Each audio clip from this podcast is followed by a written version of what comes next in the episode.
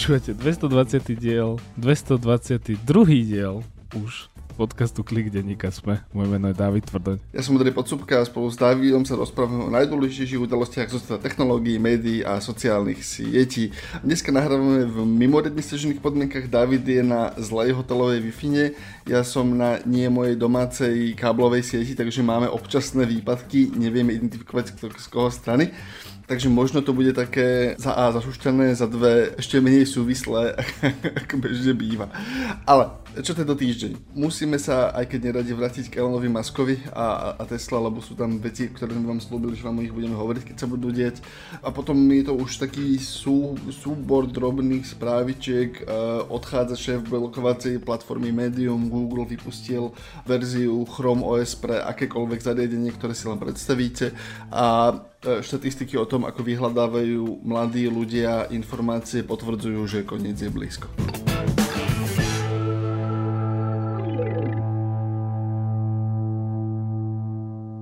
Tak čím začneme? Uh, od konca tým Medium alebo, alebo toho Elona, nech to máme z krku? Poďme Elona, nech ho máme z krku. No, v princípe sme vám povedali, že vám o Elona nevieme rozprávať, až keď sa tam nestanú zásadné veci a stali sa tam zásadné veci. Elon odkedy sme posledne hovorili uh, nejaké nové informácie v kliku v sage Elon sa pokúša kúpiť Twitter, tak sa stalo v princípe to, že Elon oficiálne, Musk oficiálne odstúpil od, že začal hovoriť, že ja Twitter nechcem, nehovoril tak, že dajte mi ďalšie informácie, aby som sa rozhodol, už naozaj začal hovoriť, že nie, nie, ja toto nechcem kúpiť za, tú, za túto cenu a, a Twitter mu hovoril, že ale túto si nám podpísal, že to chceš kúpiť za túto cenu a už to je akože iba formalita, všetky tieto veci Elon hovoril, že nie, aj tak to nechcem. A Twitter hovoril, že dobre, tak sa stretneme na súde eh, v, v, v Delaware, aby sme si to vyjasnili, lebo, lebo tuto je akože záväzná zmluva, ktorá hovorí, že, že to chceš kúpiť. A potom tá najzaujímavejšia vec na tom je, že teraz teda bude niekoľko uh, mesiacov, lomeno rokov prebiehať ten súdny spor, ale veľmi zaujímavé je, že čo sa môže stať. Uh, Musk má zmluvnú pokutu za odstúpenie od akože, snahy prebrať Twitter v tej pôvodnej zmluve, ktorú on teraz nerešpektuje, ktorá je miliarda dolárov. A potom je, je vlastne, čo, čo by akoby Twitter získal, keby Musk odstúpil od tej, od tej dohody, ale miliarda nie je také pekná suma, ako by sa mohla zdať pre tak veľkú firmu ako Twitter. A potom je verzia, kedy môže sudca prikázať Elonovi Maskovi, aby uzavrel, e, aby dokončil tú dohodu, čo znamená, že mu technicky prikáže kúpiť firmu, ktorú on nechce, ale nie je úplne jasné, aspoň z toho, čo som čítal, že čo sa stane, ak to Musk proste neurobí. On môže dostať nejakú pokutu, pravdepodobne, ktorá je v nejakom, akože určite nie je v rozmedzi 54 miliard, čo by ho stál Twitter, bude to menej. A, a nie je úplne jasné, ja, čo som ja videl, tak nie je úplne jasné, že či môže skončiť vo väzení v princípe. Ono sa teraz ten celý spor dostal do pomerne právnej roviny a, a myslím, že budeme trošku tápať. Našťastie existujú novinári, ktorí pracovali ako uh, právnici a bankári v minulosti a vedia to vysvetliť. Jedným z nich je aj Matt Levine, ktorý pracuje v Bloombergu a píše denný newsletter. Ak niekto ešte neodoberá jeho denný newsletter, tak minimálne počas tejto ságy Elon a Twitter to bolo povinné čítanie každý deň pretože Matt Levin predtým pracoval ako investičný bankár v Goldman Sachs. Venoval sa presne tomuto že akvizíciám, akvizičnému právu a tak ďalej, čiže má, má aj ten pohľad investičného bankára, má aj ten pohľad vlastne právnika a je ešte teda novinár, čiže naozaj to vie dobre opísať, ale teda on čo hovorí, tak veľmi drahý veľmi drahí právnici, ktorých si platí Elon Musk, poslali uh, Twitteru minulý týždeň v piatok, keď to bolo vlastne ešte tesne. My sme vydali podcast, zverejnili sme ho a potom to vlastne vyšlo najavo, že Elon oficiálne nechce, ale tak to už boli, že týždne pred, predtým jasné, že nechce. A jeho právnici Elonovi prišli s takými tromi uh, dôvodmi, prečo Elon Musk uh, môže odstúpiť od tej zmluvy, že Twitter čo porušil. Uh, veľmi právnicky to opísali a vlastne tento Matt Levin hovorí, že dobre, tak pre rozobral to bod po bode a hovorí, že veľmi to stojí na vode a, a pravdepodobne tie dôvody súd uh, vyhodí von oknom. človek nikdy nevie, čo sa na súde stane, ale podľa toho, podľa nejakých, nejakých existujúcich konsenzov a minulých rozhodnutí by to nemalo ustať a teda mal by súd rozhodnúť, že čo. A tie možnosti sú presne, že Elon Musk takmer určite nepôjde sedieť čo sa môže stať, je, že bude donútený zaplatiť tie peniaze, ale my sa nebavíme len o tej miliarde, my už sa rozprávame o podľa mňa miliónoch, ktoré musel vyplatiť právnikom, ktoré, ktorí pripravovali tie zmluvy, potom ďalším bankám, ktoré sa ktoré sa s ním v podstate dohodli, že mu dajú peniaze, aby to kúpil a tak ďalej. Ale čo je na tom pre mňa úplne, úplne, úplne najviac, najfascinujúcejšie na tom celom je, že eh, Elon Musk hovorí, že fuj, fuj, Twitter nechcem a Twitter, Twitter hovorí, že fuj, fuj, Elon Musk je neschopný a, a nevie, čo chce a tak, ale aj tak chceme, aby nás kúpil a dal, dal, nám, dal nám tie peniaze.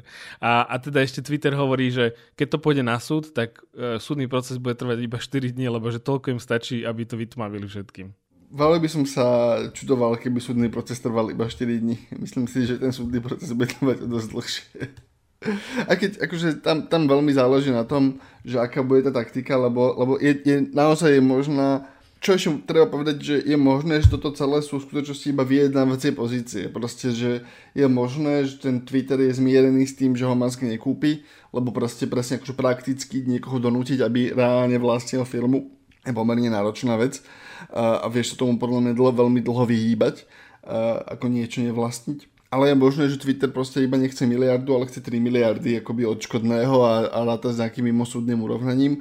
A zároveň je možné, že naďalej je to akoby masková taktika, ktorý hovorí, ktorý sa pokúša týmto akoby ešte stále zjednať nižšiu cenu, hej, že dobre, tak to mimosúdne vyrovnanie bude znamenať, že nie 56 miliard, ale 40 miliard, alebo niekde, proste, že sa akože tí veľmi drahí právnici, že sa nakoniec dohodnú v nejakej zasadačke a akože povedia si, že tak ako, buď toto alebo toto a vyberte si aj kvôli tomu je to ťažko čitateľné, že nevieme, čo je uh, akože pozicionovanie a čo je na, naozaj ako vôľa tých, tých aktérov. Je, um, jasné, jasné, my vieme len proste to pozerať alebo to um, interpretovať, čo, sa, čo reálne hovoria na záznam a samozrejme mimo záznam môžu hovoriť niečo úplne iné, ale napríklad, že ja osobne si myslím na základe toho všetkého, že čo som čítal, čo som videl, ako sa Musk správa, že on naozaj už nechce Twitter. Jednoducho, že v minulosti sme tiež videli, že on si niečo že rozmyslel, išiel potom a niekde uprostred uh, o to jednoducho akože prestal baviť. To je, predstav si, že on je najbohatší muž na svete. A teraz, že pozeral som včera stand-up uh, comedy show Johna Mulaneyho na Netflixe a on tam vysvetlil a on robil v SNL a do Saturday Night Live, to je akože sobotná show, uh, uh, kde sú akože skeče a chodia tam s námi ľudia a raz tam bol, že Mick Jagger a pýtali sa ho, že či to je, že či on je, že Mick, či Mick Jagger z Rolling Stones je milý človek. A on, on že nie, nie je, ale akože ťažko mu to zazlievať, lebo proste je akože veľmi populárny, už desiatky rokov bol veľmi populárny a zmení ťa to. A to ako keby, že opísať, že podľa mňa my si nevieme úplne predstaviť život Elona Muska, že proste akože, čo to s tebou úplne spraví. No ale teda akože z toho, čo vieme, je to, že ty si už v minulosti chcel nejaké takéto veci a potom niekde uprostred si to, alebo na začiatku tej cesty, alebo v 10 alebo 15% cesty e, dosiahnutiu toho niečoho, čo chcel, si to rozmyslel. Akurát teraz s tým Twitterom to pravdepodobne prehnal a Twitter bol teda taký šikovný, že ho pod, podpísal s ním dobrú zmluvu. E, podľa všetkého to vyzerá, že oni naozaj to, čo v podstate spravili, tak je pomerne nepriestrelné, a, ale tak, že už boli nepriestrelné zmluvy aj v minulosti a našli sa tam kľúčky, ale teraz to naozaj vyzerá tak, že z toho pravdepodobne nevíde Eh, jedna z tých dvoch strán veľmi šťastná a zatiaľ to vyzerá teda na toho Elona Muska, aj keď má veľmi drahých právnikov, ale úprimne nechcel by som byť jeho právnik. Akože chcel by som dostávať asi ten ich plat, ale nechcel by som byť ten právnik.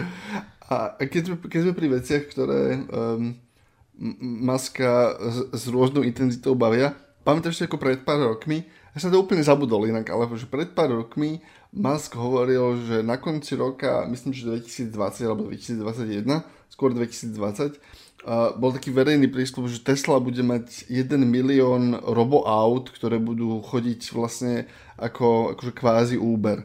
To bolo vtedy, keď už sa zdalo, že, že aha, už, už, už budeme mať takéto úplne autonómne riadenie, um, ktoré proste to auto naozaj odšoferuje svojvoľne alebo akože svojpomocne kamkoľvek na svete potrebujete, alebo teda tam, kde to bude povolené úradmi.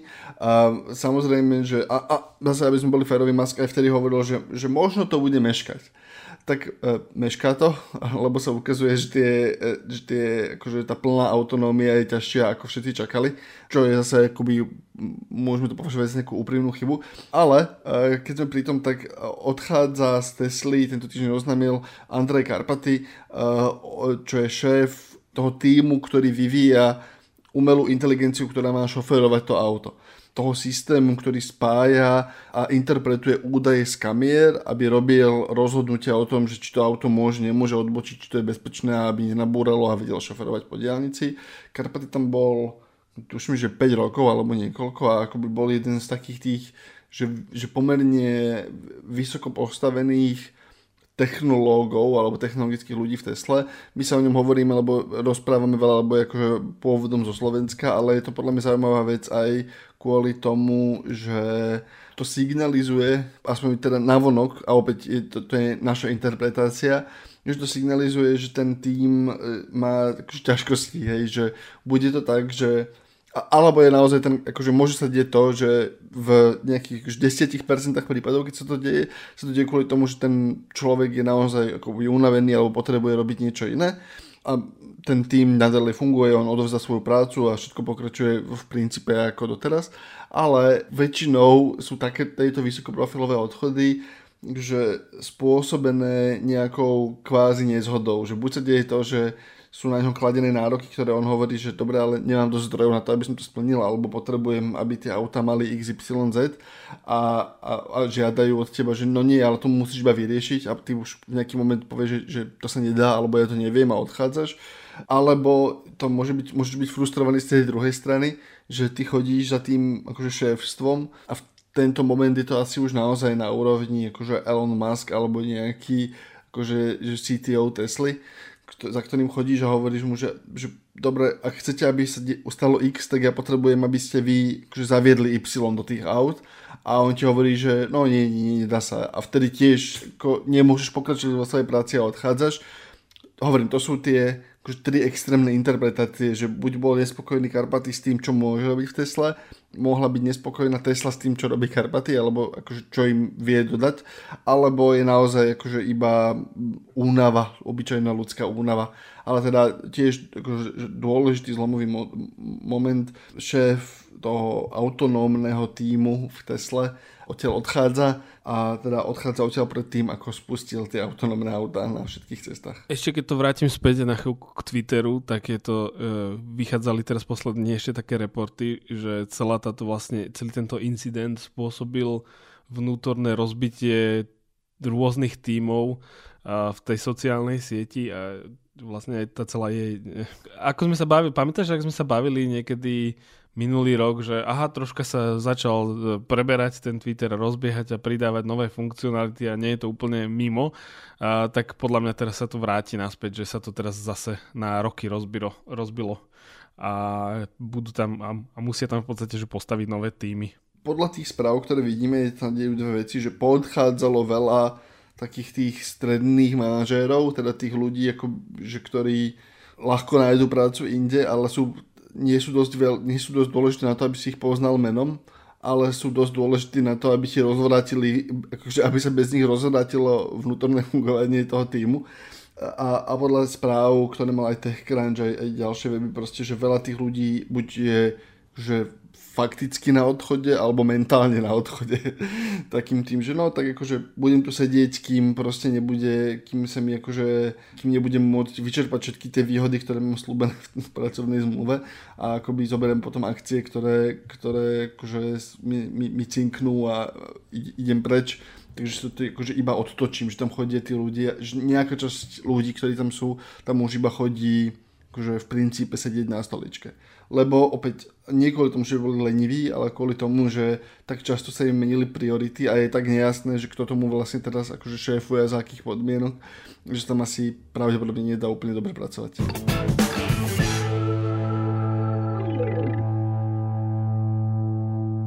Porozprávaj mi ešte o tom médiume, prosím ťa, lebo to som ja iba tak zachytil ako okrajovú vec, ale to je platforma, ktorú ty sleduješ pomerne dlho. A, áno, myslím si, že, myslím si, že aj posluchači to budú poznať, minimálne budú poznať meno uh, Ev, Ev Williams, Evan Williams, ktorý spolu založil Twitter, bol jeden zo štyroch spoluzakladateľov. Keď Twitter zakladali niekoľko rokov, Twitter aj viedol, ale potom ho museli vystriedať, lebo neviedol ho úplne dobre. A to, to je vlastne skoro podobné obdobie, ako keď Jack Dorsey prvýkrát viedol Twitter, tak bol príliš mladý a tiež to nedopadlo dobre.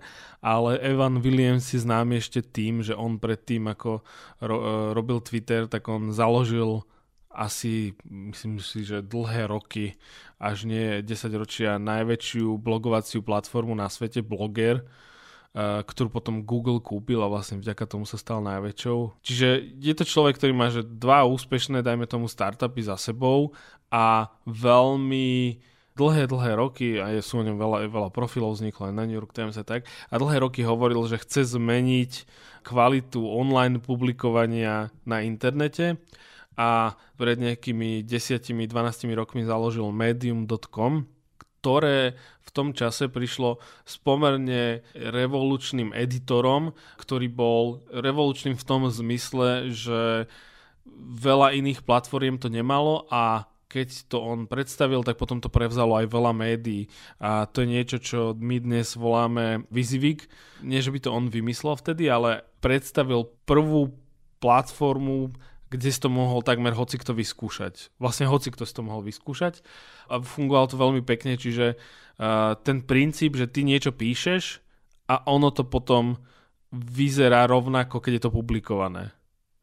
To si pamätáš, nie? Ten, ten moment, keď to prišlo a sme sa na to pozerali všetci, že wow, toto je super. Hej, lebo, lebo ľudia, ktorí ako nerobia v médiách, tak možno nepoznajú tú frustráciu, ale tým, že jeden z veľkých problémov, ktoré proste má každá redakcia na svete, je proste to, že za bežných okolností sa ti horšie, akoby tvoje, to, čo ty potrebuješ pri tom, keď ten text píšeš a to, ako má vyzerať na webe, boli roky dve úplne rozdielne veci kvôli nejakým technologickým obmedzeniam.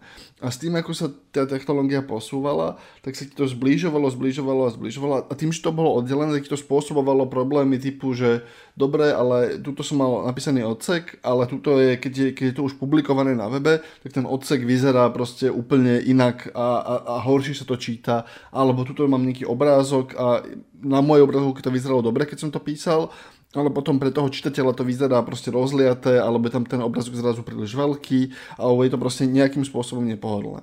A ono z toho roky existoval proste presne ten nápad, že nie, spravme to tak, aby ten človek, ktorý ten text píše, videl výsledok presne taký, ako ho uvidí konečný čitateľ, ale je to veľmi ťažké, najmä keď to robíš pre veľké médium, ktoré má množstvo rôznych akože podstránok, zobrazení, verzií, kade čoho, a to médium akože bolo technologický skok a zároveň osekalo tie možnosti zobrazenia v princípe úplne na minimum. Proste, že to bola minimalistická, veľmi jednoduchá stránka, ktorá mala nejaké nové funkcie a mala presne ten akože, že príjemný...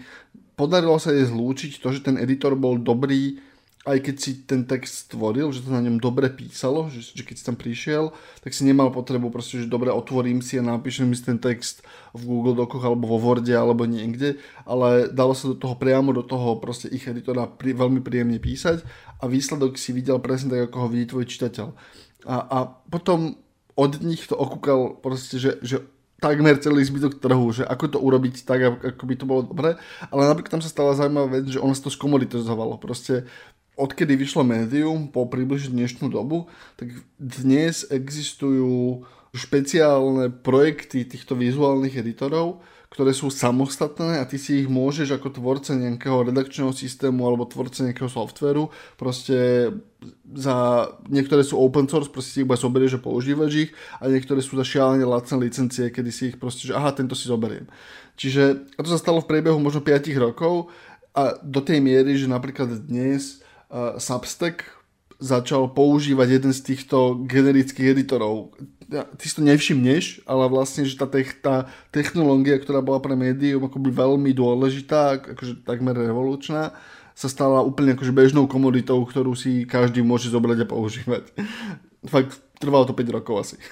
Zaujímavé na tom je, a ja to považujem za jednu z tých akože chýb, ktoré spravili, ale viem, že to nemali ani v, v tej svojej misii a biznis pláne, ale že, že nespravili malú časť e, svojej firmy, médium vtedy, z toho startupu, že aha, že toto je naozaj vec, ktorá sa ľuďom páči a budem asi trvať roky, kým nás dobehnú, lebo my sme na tomto pracovali, vymysleli sme to, oni robili veľa výskumu, naozaj, že médium robilo od začiatku veľa výskumu, aké dlhé majú byť riadky, aké vysoké majú byť fonty, čo sa ľuďom lepšie číta.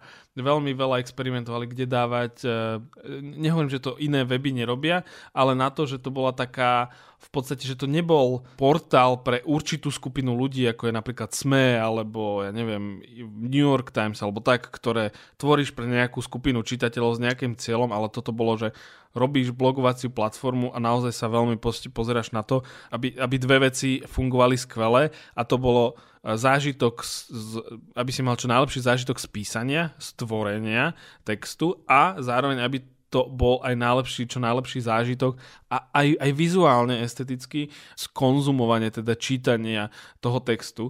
A stále som si vravel, že škoda, že to v tom čase nespravili. Buď nejaký spin-off, alebo jednoducho len proste pár programátorov, že dobre, tak poďte vyvíjať tento editor ako produkt a presne mohli by sme predstaviť, e, mohli by predstaviť nejakú, e, e, nejaký business model, ako majú všetky tie editory, aj ktorý používa Substack, má proste business model, že nejaká časť je open source a môžeš si, ale ty si tam môžeš ako keby dokúpiť pluginy od toho vývojára a to je vlastne to, z čoho žije. No a teda, čo sa stalo? Čiže toto bolo, toto sme odpis, opísali nejakých prvých 5 rokov médium, keď sa na nich celý trh pozeral a, a, a tak.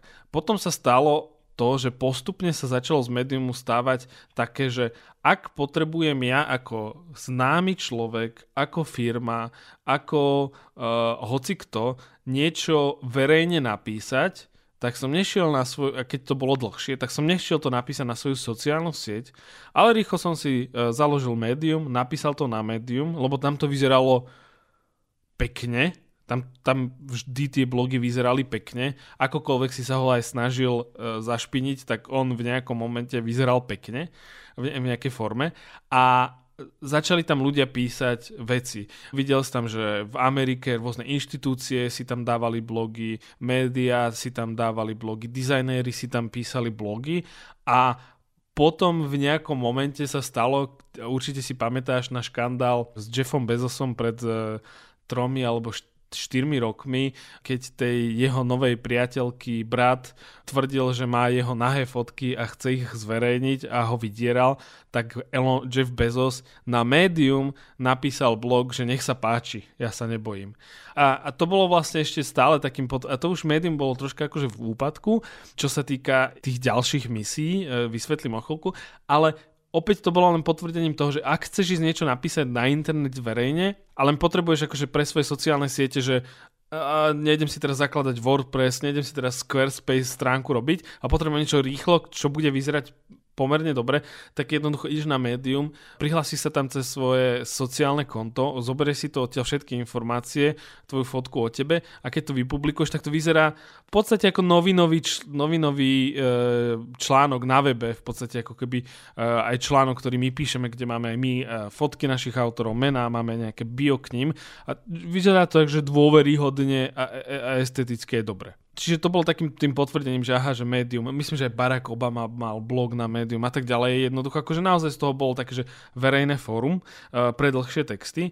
Williams z toho chceme vždy, že tu budú, že chceme sústrediť najkvalitnejšie písanie na internete na jedno miesto a teraz, že ako ho zaplatíme. No a to bol ako keby veľký kameň úrazu Eva Williamsa, že ten moment, ako to zaplatíme, ten business model toho média, on samozrejme má mal milióny, ten F. Williams a pravdepodobne ich dobre investoval, čiže on má že veľa peňazí ten človek.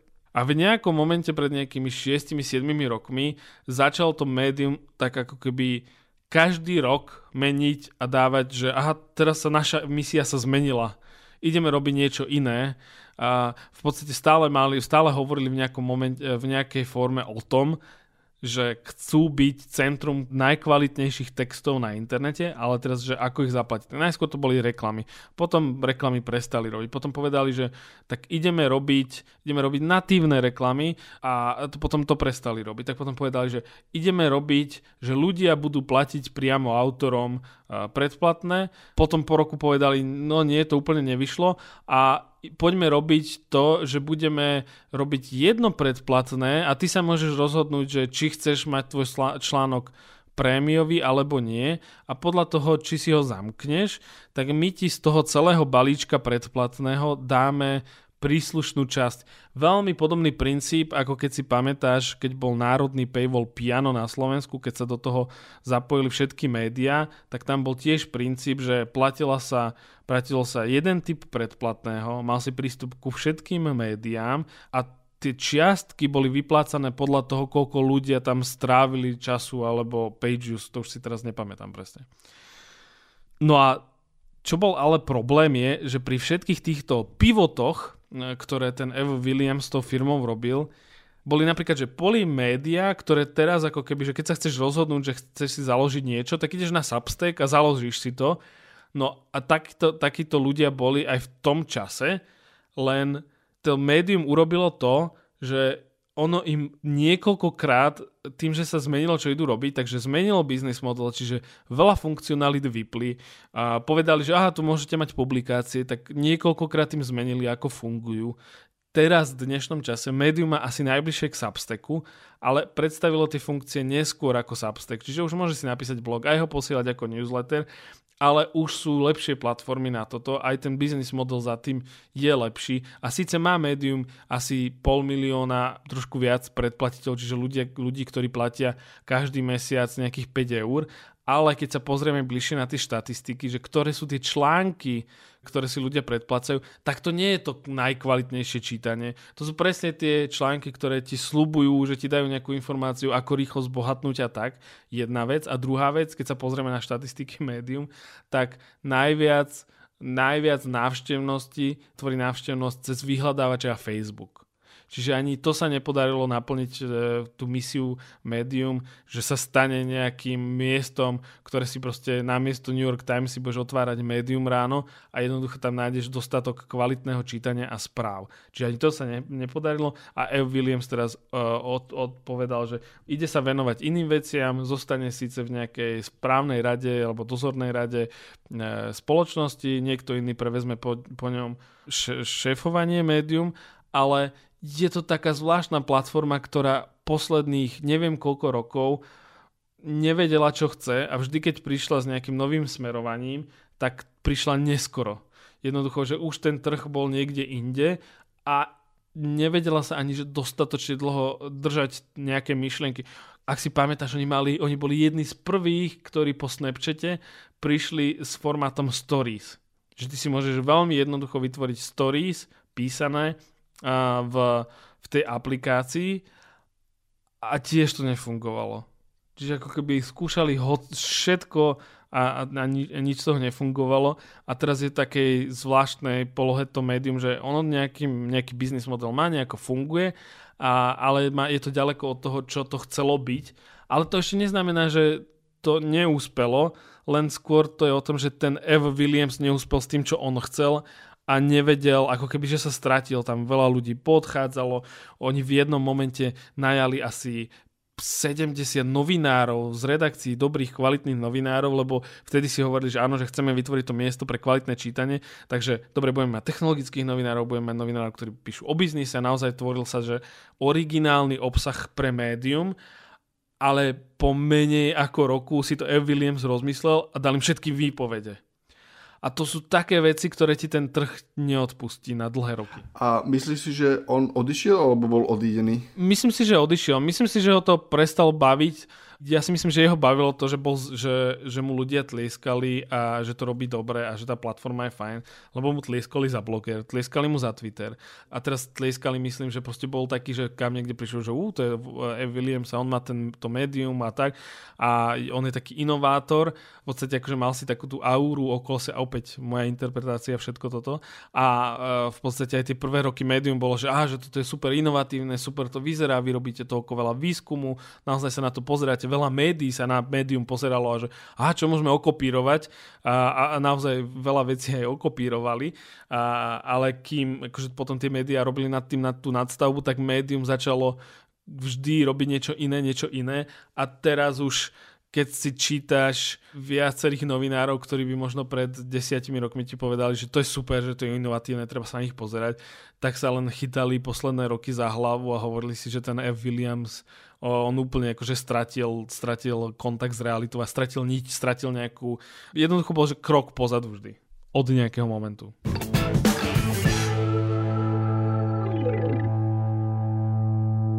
Ja mám ešte dve Google správy, jedna je kratučka. My sme sa pár mesiacov dozadu rozprávali, že Google sa vlastne chystá vypustiť ten svoj operačný systém Chrome OS, ktorý vlastne ti z počítača spraví iba webový prehliadač a nejaké, nejaké ďalšie doplnkové funkcie tam popridávali v posledných um, rokoch.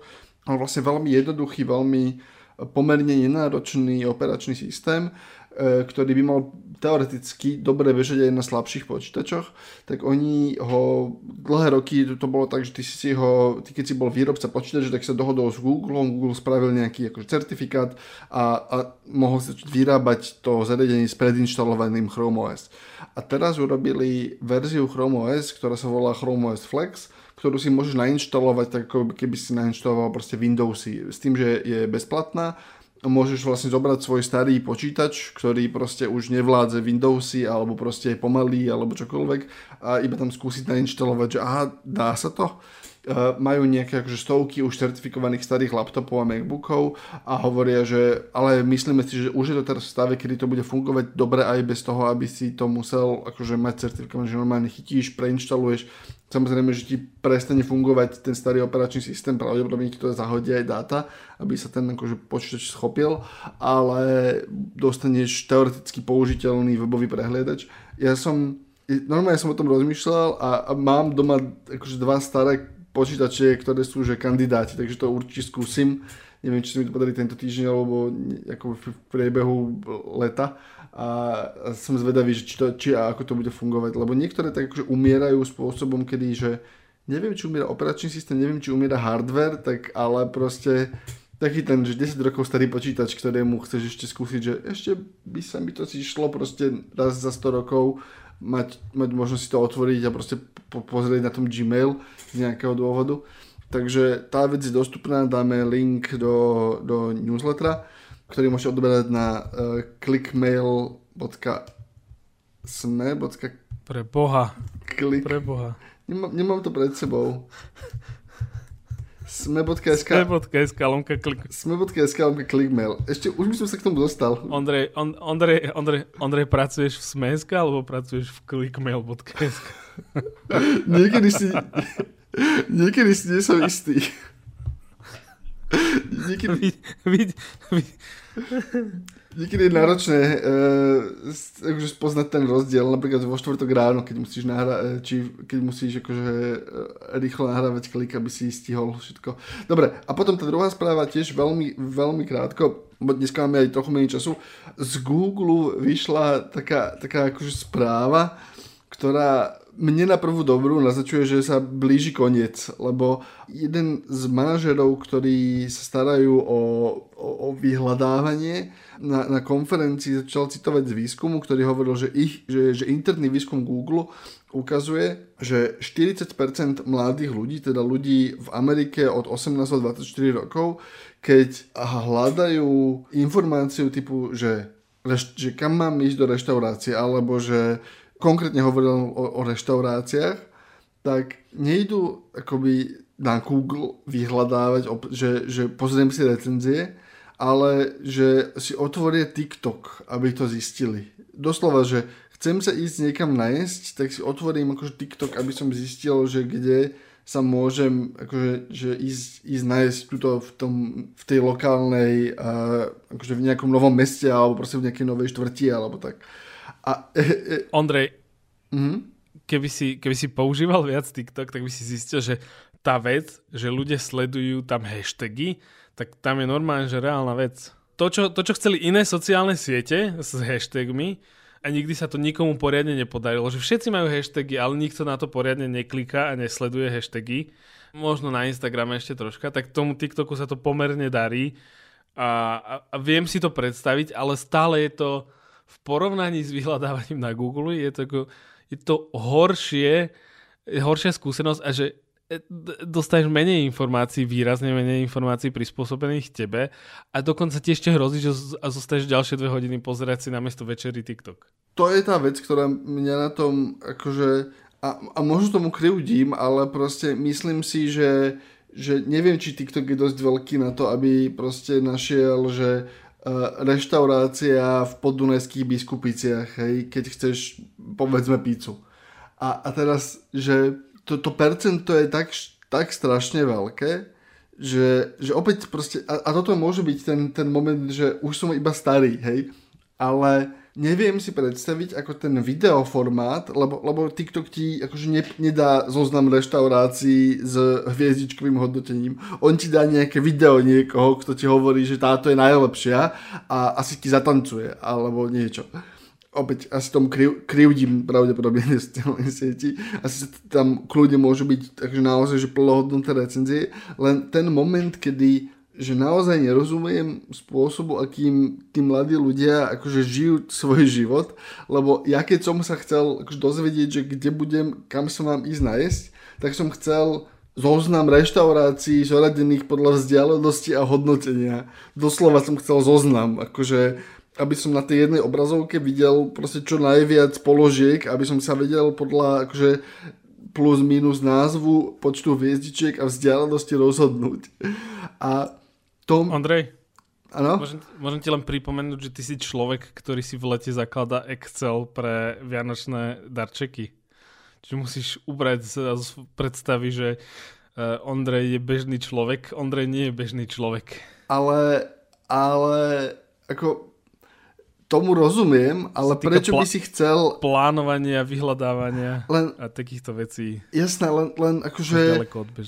Ten, ten výsledok toho, proste, že v nejaký moment je toto debata akože jasné o, o osobnej preferencii, ale v nejaký moment je naozaj akože debata o povedzme efektivite, aby som to tak povedal, že, že v nejaký moment sa snažíš akože iba naozaj dostať to, čo teda Google robí desiatky rokov a to je, že agregované informácie zhutnené do čo naj, najpohodlnejšej podoby.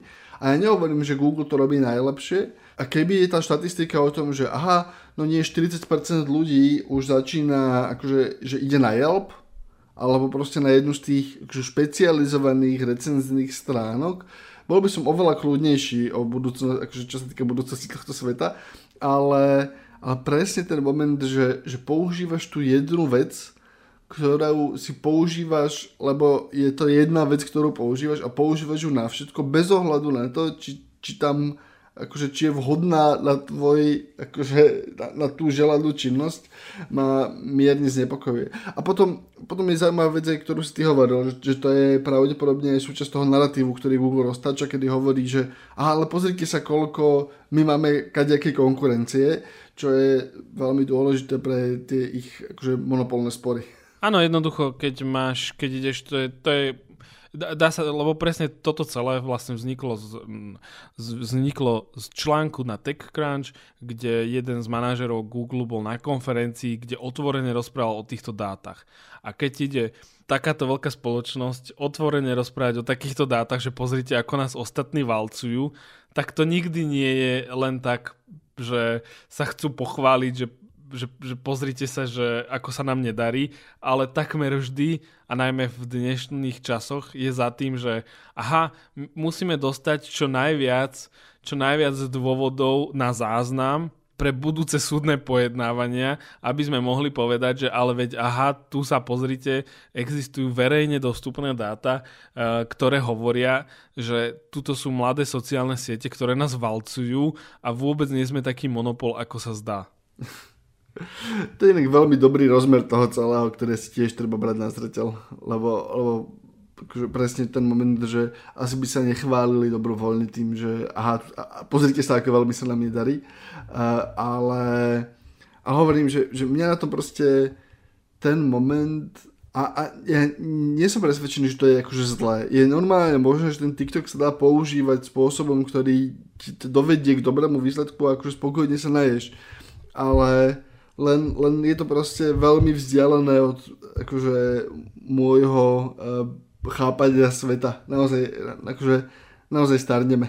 No akože určite to nie je efektívne a určite by si cez TikTok nenašiel najlepšiu pizzerku v Dunajskej strede. Nie. Aj keď možno je nejaký, akože, možno, možno je akože pizzatok v Dunajskej strede mimoriadne silný, nevieme. Ak, akože ak niekto robíte recenzie na, na, na pizzu v Dunajskej strede na TikToku, dajte nám vedieť, prosím. Alebo akože akékoľvek recenzie na jedlo.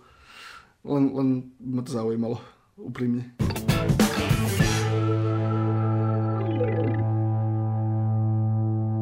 A to je na tentokrát všetko. Podcast Klik vychádza každý týždeň v sobotu. Prihlásiť na jeho odoberenie sa môžete na svojej podcastovej mobilnej aplikácii na platformách Google Podcasty, Apple Podcasty, Spotify.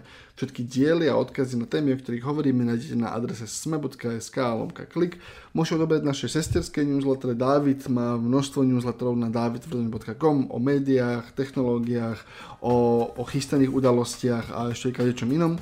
E, môžete odoberať newsletter o hrách, ktorý nájdete na hernyupdate.sk. Ak sa vám podcast páči, budeme radi, ako ho ohodnotíte eh, na Apple podcastoch alebo na Spotify a môžete sa tiež pridať do Discord serveru, ktorý je aktívny a keď eh, nemá David dovolenku, tak tam diskutuje niekto s tvorcom kliku.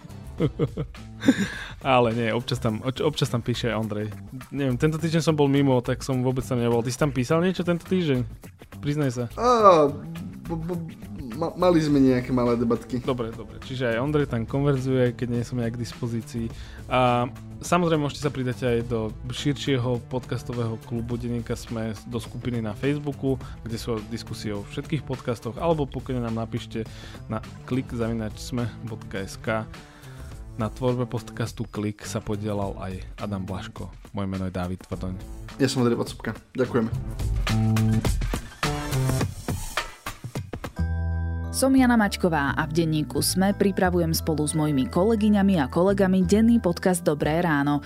Prinášame aktuálne témy, ktoré hýbu Slovenskom, ale aj zahraničím. Venujeme sa politike, ekonomike, zdravotníctvu, spravodlivosti, vede či technológiám. Proste témam, ktoré nás dennodenne ovplyvňujú a o ktorých chceme vedieť viac. Podcast Dobré ráno ako vašu dennú informačnú výbavu nájdete vo vašej podcastovej aplikácii alebo na podcasty.sme.sk. KSK.